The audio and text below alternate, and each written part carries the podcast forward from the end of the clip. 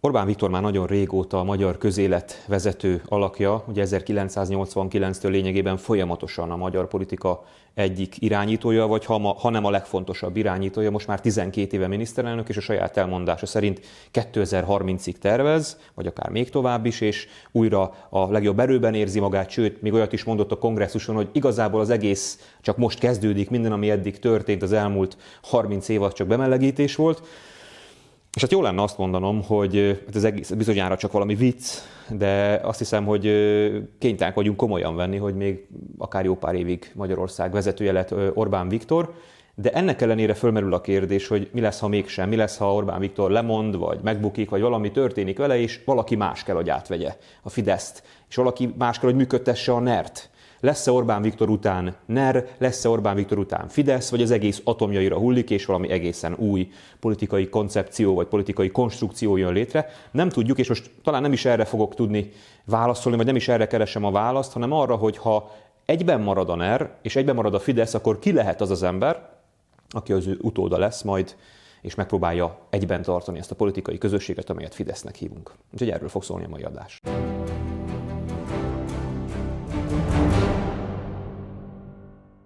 Bizonyára már megszokhattátok tőlem, hogy szeretek ötös kategóriában gondolkodni, hogy most is öt jelöltet fogok megmutatni. Egyébként az Indexen ezzel kapcsolatban már írtam egy cikket, de többen jelezték, hogy nem szeretnének olvasni, ők szeretnék videón látni ezeket a gondolatokat, hát minden vágyuk így teljesüljön. Most akkor elmondom, hogy szerintem ki az az öt ember, aki a legesélyesebb Orbán Viktor utódjának. Az első az véleményem szerint Lázár János.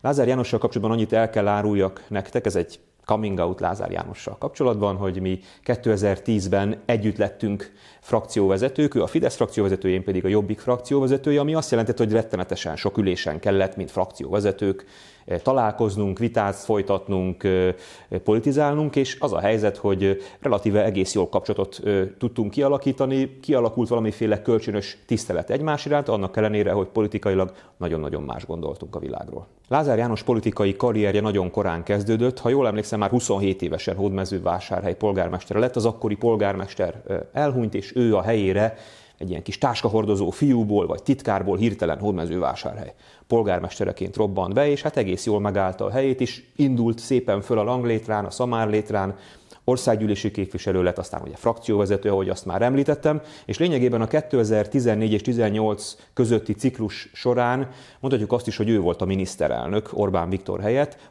jogilag persze Orbán Viktor volt, de gyakorlatilag a kormányt, a kormányzattal járó napi munkát azt Lázár János vitte. Aztán valami 2018-ban történt, mert ha most megnézzük, hogy hol van Lázár János, akkor azt látjuk, hogy egyfajta hódmezővásárhelyi számüzetésben van, vannak fontos vagy annak tűnő feladatai, egy ménesti gazgat, illetve a nem dohányzók érdekeit képviseli Magyarországon, azért valljuk be őszintén, hogy azután, hogy de facto ő volt Magyarország miniszterelnöke, ezek a pozíciók azért mindenképpen, hát ha nem is bukásnak, de valamiféle számüzetésnek nevezhetőek. Azt nem tudjuk pontosan, hogy mi történt, hogy saját akaratából került hódmezővásárhelyre, vagy valami másokból, akár Orbán Viktor akaratából. Ezt igazából az érintett felek tudnák csak megmondani. Én olvastam már ilyet is, meg olyat is, meg hallottam már ilyet is, meg olyat is, de az mindenképp jól látható, hogy Lázár János, ahogy azt már mondtam, több lépéssel hátrébb került hirtelen néhány pillanat alatt, ami nyilván valamilyen magyarázatért kiállt. Nekem meggyőződésem, hogy akár Orbán Viktor, akár a saját döntés, akár mindkettő áll a hátterében, az szerepet játszott, hogy Lázár János túl erőssé vált, és ezáltal sokak számára túl veszélyessé is, akár konkrétan Orbán Viktor számára is. Túl erőssé vált, hiszen a kormányinfót az én meggyőződésem szerint olyan zseniálisan oldotta meg, amit szerintem 10-20 év múlva a politológusoknak még tanítani is fognak. Egyfajta műfaj teremtett a kormányinfóval, utána nem is igazán tudta már ezt senki azon a szinten és azzal a fajta spontaneitással megoldani, hogy azt ő megtette, de másrésztről, ez mert ez a pozitívum része volt, negatívum része is az ő túlerősödésének nagyon sok ellenséget szerzett, köztük az egyik legveszélyesebb ellenséget is a Fideszben Rogán Antal személyében, akivel hosszú-hosszú hetekig élet-halál harcot vívtak, és szinte a az újságolvasók és a politika iránt érdeklődők szem előtt vívták a harcukat Orbán Viktor Orbán Viktor szeretetéért, vagy Orbán Viktor támogatásáért. Aztán valamiféle ilyen döntetlen körüli helyzet alakult ki, de úgy tűnik, hogy ez a konfliktus benne maradhatott a levegőben. El tudom képzelni azt, hogy nem csak Rogán Antal egyébként az egyetlen, akinek a kése ki volt fenve Lázár Jánosra, úgyhogy lehet, hogy ő maga látta jónak, hogy hátralép, még mielőtt esetleg túl veszélyes konfliktusokba keveredik, és vár egy picit, de az is lehet, hogy erre kényszerítették. De az biztos, hogy a magyarázat az, hogy túl erős volt. Fölmerül a kérdés, hogy egy ilyen visszalépés után lehet-e visszatérés. Vissza fog tudni-e térni az első vonalba Lázár János? Nekem a meggyőződésem az, hogy akár visszatérhet 2022 után is egy Fidesz győzelem esetén valamilyen kormányzati szerepkörbe, de az ő ideje az igazából Orbán Viktor után jöhet el, és ő maga erre is készül. Szinte minden porcikájából, minden sejtjéből, minden DNS-éből az sugárzik, az izzik, azt üzeni, hogy Lázár János készül a visszatérésre, és sokszor azt is érzem már rajta, hogy nagyon nehezen viseli ezt az időszakot, de türelmesnek kell lennie. Szóval Lázár János mellett és ellen is szólnak érvek, hogy lehet-e ő Orbán Viktor utóda. A pozitív serpenyőben mindenképpen ott van, hogy elképesztő tudással és tapasztalattal rendelkezik az ügyben, hogy hogyan kell vezetni egy kormányt. A negatív serpenyőben viszont ott van az, hogy a, ahogy, ahogy azt már említettem, a párton belül azért nem olyan stabil a hálózata nem olyan erős hálózattal rendelkezik, és nem biztos, hogy mondjuk a pártok küldötteit majd maga mögé tudja állítani az ellenfeleivel szemben, de még ennél is korábban vár rá egy hatalmas megmérettetés, ugyanis 2022 áprilisában vagy májusában, amikor majd lesz a választás, akkor Hódmező vásárhelyen, az egyéni választókerületben ő lesz a Fidesz jelöltje, Márki Zaj Péter miniszterelnök, és ott helyi egyéni képviselő jelölt tel szemben. Ennek a mérkőzésnek a kimenetele hát hogy is mondjam, finoman szólva is sorsdöntő, nem csak Márki Zaj Péter, de Lázár János részéről is. Amennyiben Lázár János ezt a helyi csatát ott Hódmezővásárhelyen elbukja, akkor az nagyban meggyengítheti az ő pozícióit párton belül, és az ő megítélését is párton belül, és akár párton kívül is arra a szerepre, hogy majd Orbán Viktor székébe vagy trónjára üljön. Ha viszont megnyeri, akkor azzal nyilván egy repülőrajtot vehet majd ebben a versenyben. A második olyan személy, aki az én véleményem szerint befuthat, az egy új szereplő Varga Judit személyében, aki szinte üstökösként robbant be a Fidesz élvonalába. Az jól látható volt már évek óta, hogy Orbán Viktor és a Fidesz vezérkara lázasan keresi az igazán ütőképes női politikust, a női arcot a Fideszben, de valahogy ez nem ment. Próbáltak oda tenni nőket, hölgyeket lehetőséget adni, amúgy is ugye folyamatosan ráég a Fideszre, vagy ráégett a Fideszre, hogy egy ilyen macho párt és csak férfiak vannak benne. Tehát ez feladata is volt, de nem sikerült igazán olyan erős női politikus találni. Azt nem mondanám, hogy, hogy gyengék voltak, de, de középszerűek. Nem tudtak igazán e, erős női arcot e, fölállítani, vagy kiállítani. Én úgy érzem, hogy Varga Judit személyében ez most sikerült nekik. Varga Judit e, nem azt a fajta politikus karaktert hozta, amivel a korábbi Fidesz női politikusok próbálkoztak, hanem ő egy ilyen nagyon modern, nagyon nyugatias, női vállalatvezetői karaktert hozott, és úgy tűnik, hogy ez működik, úgy tűnik, hogy ez valamiféle különlegességet, vagy különleges szerepet, különleges karaktert adott neki a Fideszben, úgyhogy ő úgy tűnik meg tud ragadni a Fidesz élvonalában. És itt most egy kicsit kényes dolgot is szóba kell, hogy hozzak, mert általában én azt vettem észre, hogy a női politikusok, miközben nagyon-nagyon sokat beszéltek arról, hogy a női politika mennyire fontos, a politikába érkezve karakter tekintetében szinte elférfiasodtak. Tehát nem egy új minőséget hoztak be a politikába, és női minőséget hoztak be a politikába, hanem férfiakká váltak politikai értelemben, a politikai genderük az férfi lett, és, és így próbáltak a férfiakkal ö, szemben politizálni, vagy a férfiakkal fölvenni a versenyt. Na most Varga Judit ebben a tekintetben más. Én azt gondolom, hogy ő relatíve sikeresen tudta megőrizni a női karakterét, és mégis egy erős ö, szereplője ö, tud lenni a Fidesznek, és ezáltal a magyar közéletnek is. De persze fölmerül a kérdés, hogy Magyarországon el tud-e fogadni a magyar társadalom női vezetőt. És általában, ugye mivel e, mi úgy tekintünk magunkra, egyébként nem is oktalanul, hogy egy ilyen patriarchális, e, férfias társadalom vagyunk, egy ilyen keleties e, gondolkodású társadalom ebben a tekintetben, ezért a reflexzerű válasz az, hogy hát mi magyarok biztos, hogy nem tudunk elfogadni egy női vezetőt, de Szerintem ez nem így van, szerintem ez tévedés. A magyarok igenis el tudnának fogadni egy női vezetőt, és itt most kicsit hagy legyek ezoterikus, hát azért eh, a Szűz országa vagyunk, amit lehet csak egy ilyen történelmi mítosznak tekinteni, hogy István elveszítve a fiát és a trónutó, a, a, a trónörököst, Szűz ajánlotta az országot, és ez egy kedves kis mítosz, de azt gondolom, hogy valamit kifejez a mi néplelkünkről. Tehát, hogy kifejez valamit arról az anyakomplexusról, ami a magyar emberekben benne van, arról a szeretethiányról, ami a magyar társadalmat így mélilektanilag érinti. Szerintem igenis mi vágyunk egy, egy, egy, egy anyára, egy erős anyára, van ilyen értelemben vágyakozás, és emlékezzünk csak Mária Teréziára, hogy annak ellenére, hogy azért az ő uralkodása sok szempontból hát kritizálható, vagy, vagy, vagy találhatóak bőven gyenge pontok Mária Terézia és a magyarság kapcsolatában, mégis valahogy az ő megítélése olyan pozitív szereplőként íródott be a magyar történelembe, és tudnék még női szereplőket mondani, de hagyd mondjuk akkor politikusokat is, hát hosszú ideig Dávid Ibolya vagy Szili Katalin voltak a legnépszerűbb politikusok Magyarországon. Tehát én azt gondolom, hogy ezt érdemes árnyalni, ha van olyan női politikus, aki megtalálja a magyar emberek szívéhez az utat, akkor igenis lehet az ország vezetője. Persze fölmerül a kérdés, hogy, hogy nincs ellenmondás abban, hogy ugye mi, milyen keressük az ország anyukáját, az ország dadusát, az ország új Máriáját, miközben Varga Juditról meg azt mondtam, hogy ő meg olyan, mint egy ilyen erős cégvezető, igazgatónő, de van ellenmondás. Úgyhogy lehet, hogy Varga Judit nem biztos, hogy az a női karakter, aki az ország teljes többségét, vagy, vagy többségét, vagy az, az emberek többségét meg tudja szólítani, de arra meg mindenképpen képesnek érzem, hogy a Fidesz utódvét harcaiban sikeresen szerepeljem. Persze a mérlegnek vannak negatív serpenyői is, hiszen az, hogy ő ilyen üstöküsként robban be, az egyrésztről valami pozitívum is, hiszen nincsenek ellenségei, nincsenek korábbi konfliktusai, és ezáltal viszonylag gyorsan tud előre jutni, de negatívum is, hiszen nincs is hálózata a párban. Tehát nem járta meg azt a szamár létrát, amit azok az emberek, akikkel majd neki szembe kell nézni egy ilyen szituációban, már amennyiben ő ezt ambícionálja, meg kell küzdenie.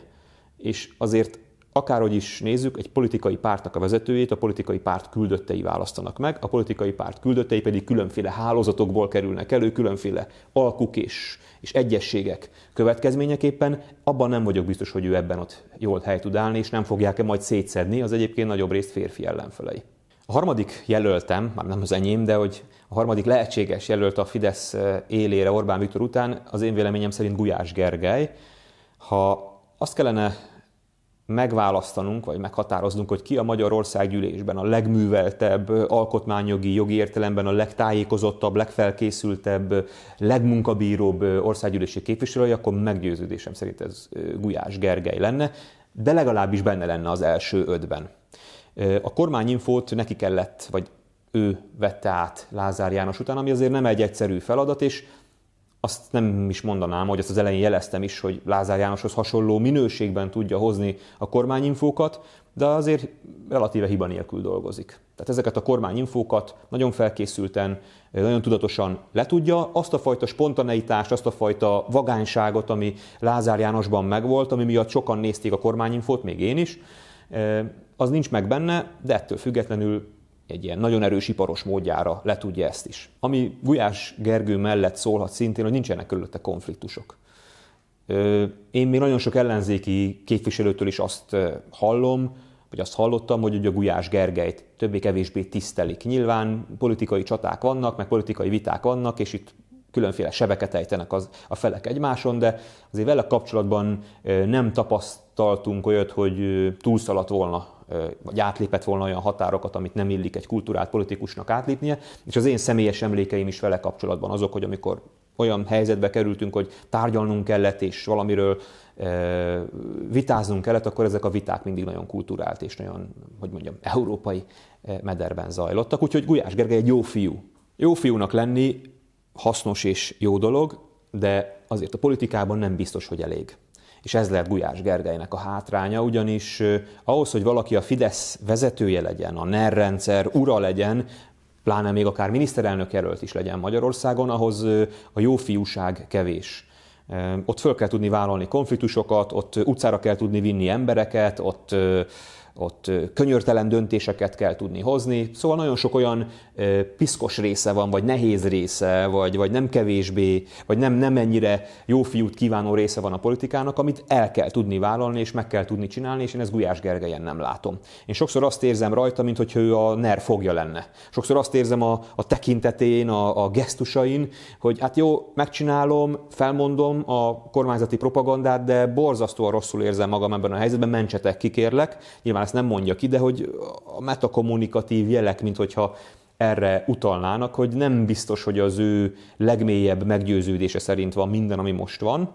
Egyébként ez mentségére szóljon, de az meg nem a mentségére van, hogy ennek ellenére ő ezt a feladatot elvállalja, de most nem is ez a lényeg, hanem az, hogy jó fiúként lehet-e valaki a Fidesz elnöke, és nekem erre inkább az a válaszom, hogy nem. Egyébként ebbe a kategóriába tartozik Varga Mihály is. Sokan, amikor a Fidesz utódlása szóba kerül, akkor meg szokták említeni az ő nevét is.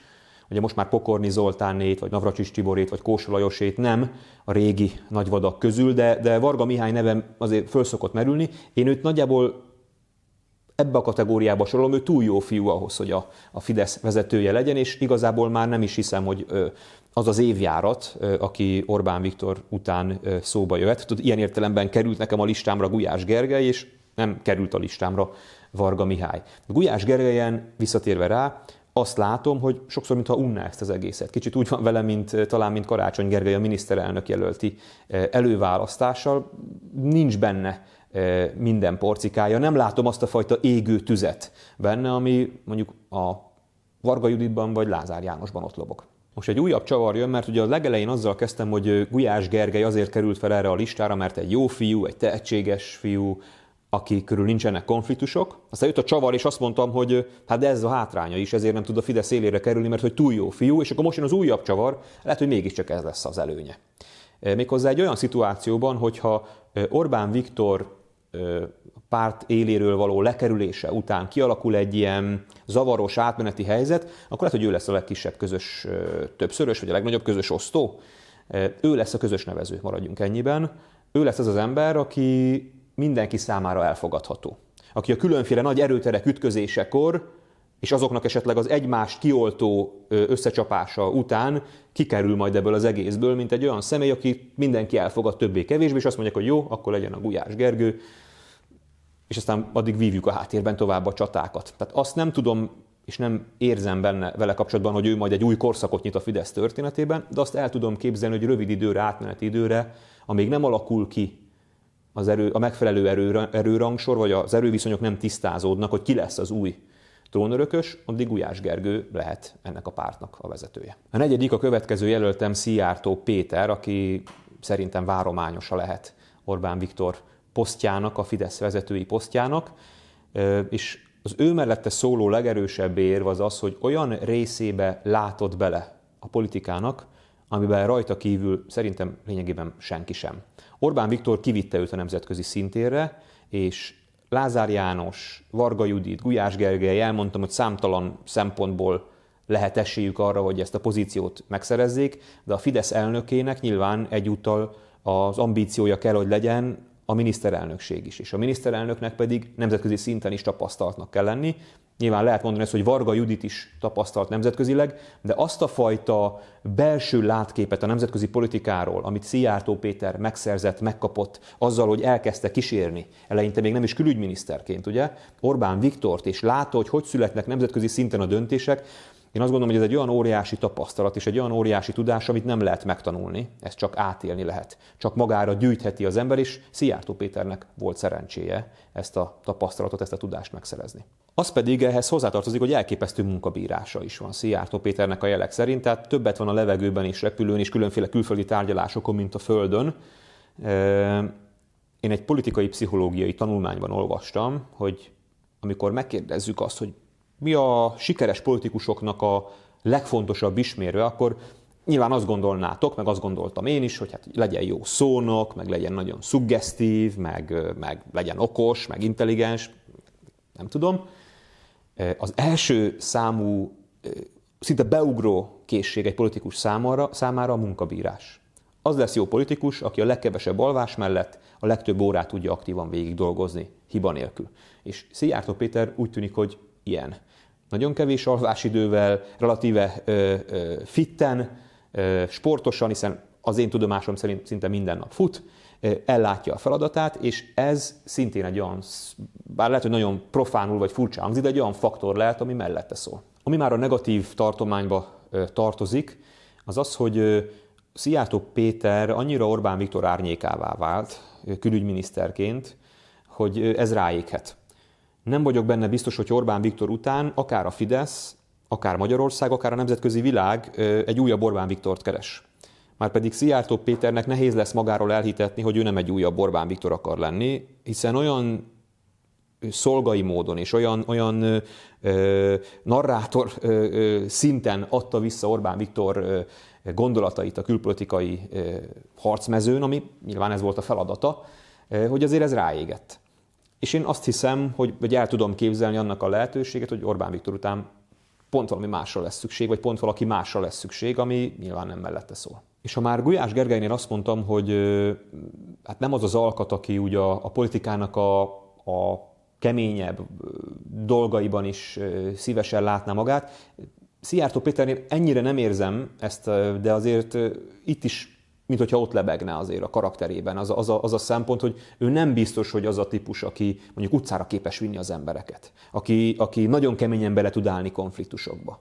Tehát az Orbán Viktor által kijelölt térben ő nagyon bátran mozog, de egy olyan térben, ahol neki kell kijelölni majd a különféle határvonalakat, és neki kell kijelölni a konfliktusokat, ezt nem tudom. Ezt én igazából jelen pillanatban nem látom Szijjártó Péter karakterében. Ezt a fajta önállóságot, meg azt sem, ahogy tüntetéseken tűzbe hozza a tömeget, és azt mondja, hogy már pedig így lesz, és erre megyünk, pedig hát nem csak tévéstúdiókból és nem csak külföldi konferenciákból áll a politika, hanem gyakran ilyen politikai tüntetésekből is. És végül az ötödik, aki befért még az én listámra, az nem más, mint Kocsis Máté. Kocsis Máté relatíve fiatal alakja szintén a Fidesz vezérkarának, de ennek ellenére nagyon tapasztalt. Ugyanis Egyrészt van városvezetői tapasztalata, ugye egy fontos budapesti kerületnek volt jó ideig a polgármestere, másrészt van országgyűlési tapasztalata, és most már jó ideje frakcióvezetői tapasztalata is van, ezzel is rendelkezik, és hát nagyon sokszor láthattuk, hogy ő az, aki, ha már a tüntetésekről itt többször szót ejtettem, ő az, aki különféle tüntetéseken felkonferálja Orbán Viktor, tehát úgy tűnik, hogy ez a fajta szellemiség, vagy a karakterének ez a fajta jegyesem hiányzik. Egyébként azt tudni kell róla, nem tudom, ki tudja róla, ki nem tudja róla, hogy ő a miében kezdte a pályafutását, miép tag volt, ami nem túl gyakori a Fidesz vezérkarában, de ugye a Fidesz, ahogy éppen az elmúlt években vagy ciklusokban tolódott egyre inkább jobbra, úgy tűnik, hogy a párt eljutott oda, ahol Kocsis Máté korábban is volt. Szintén mellette szóló pozitív, a serpenyő pozitív részéhez tartozik, hogy hogy úgy tűnik Orbán Viktor is kedveli Kocsis Mátét. Úgy tűnik, hogy Orbán Viktor is folyamatosan osztogatja neki a labdákat és a lehetőségeket, és Kocsis Máté él is ezekkel a labdákkal, él is ezekkel a lehetőségekkel, rá is szolgál erre a fajta bizalomra.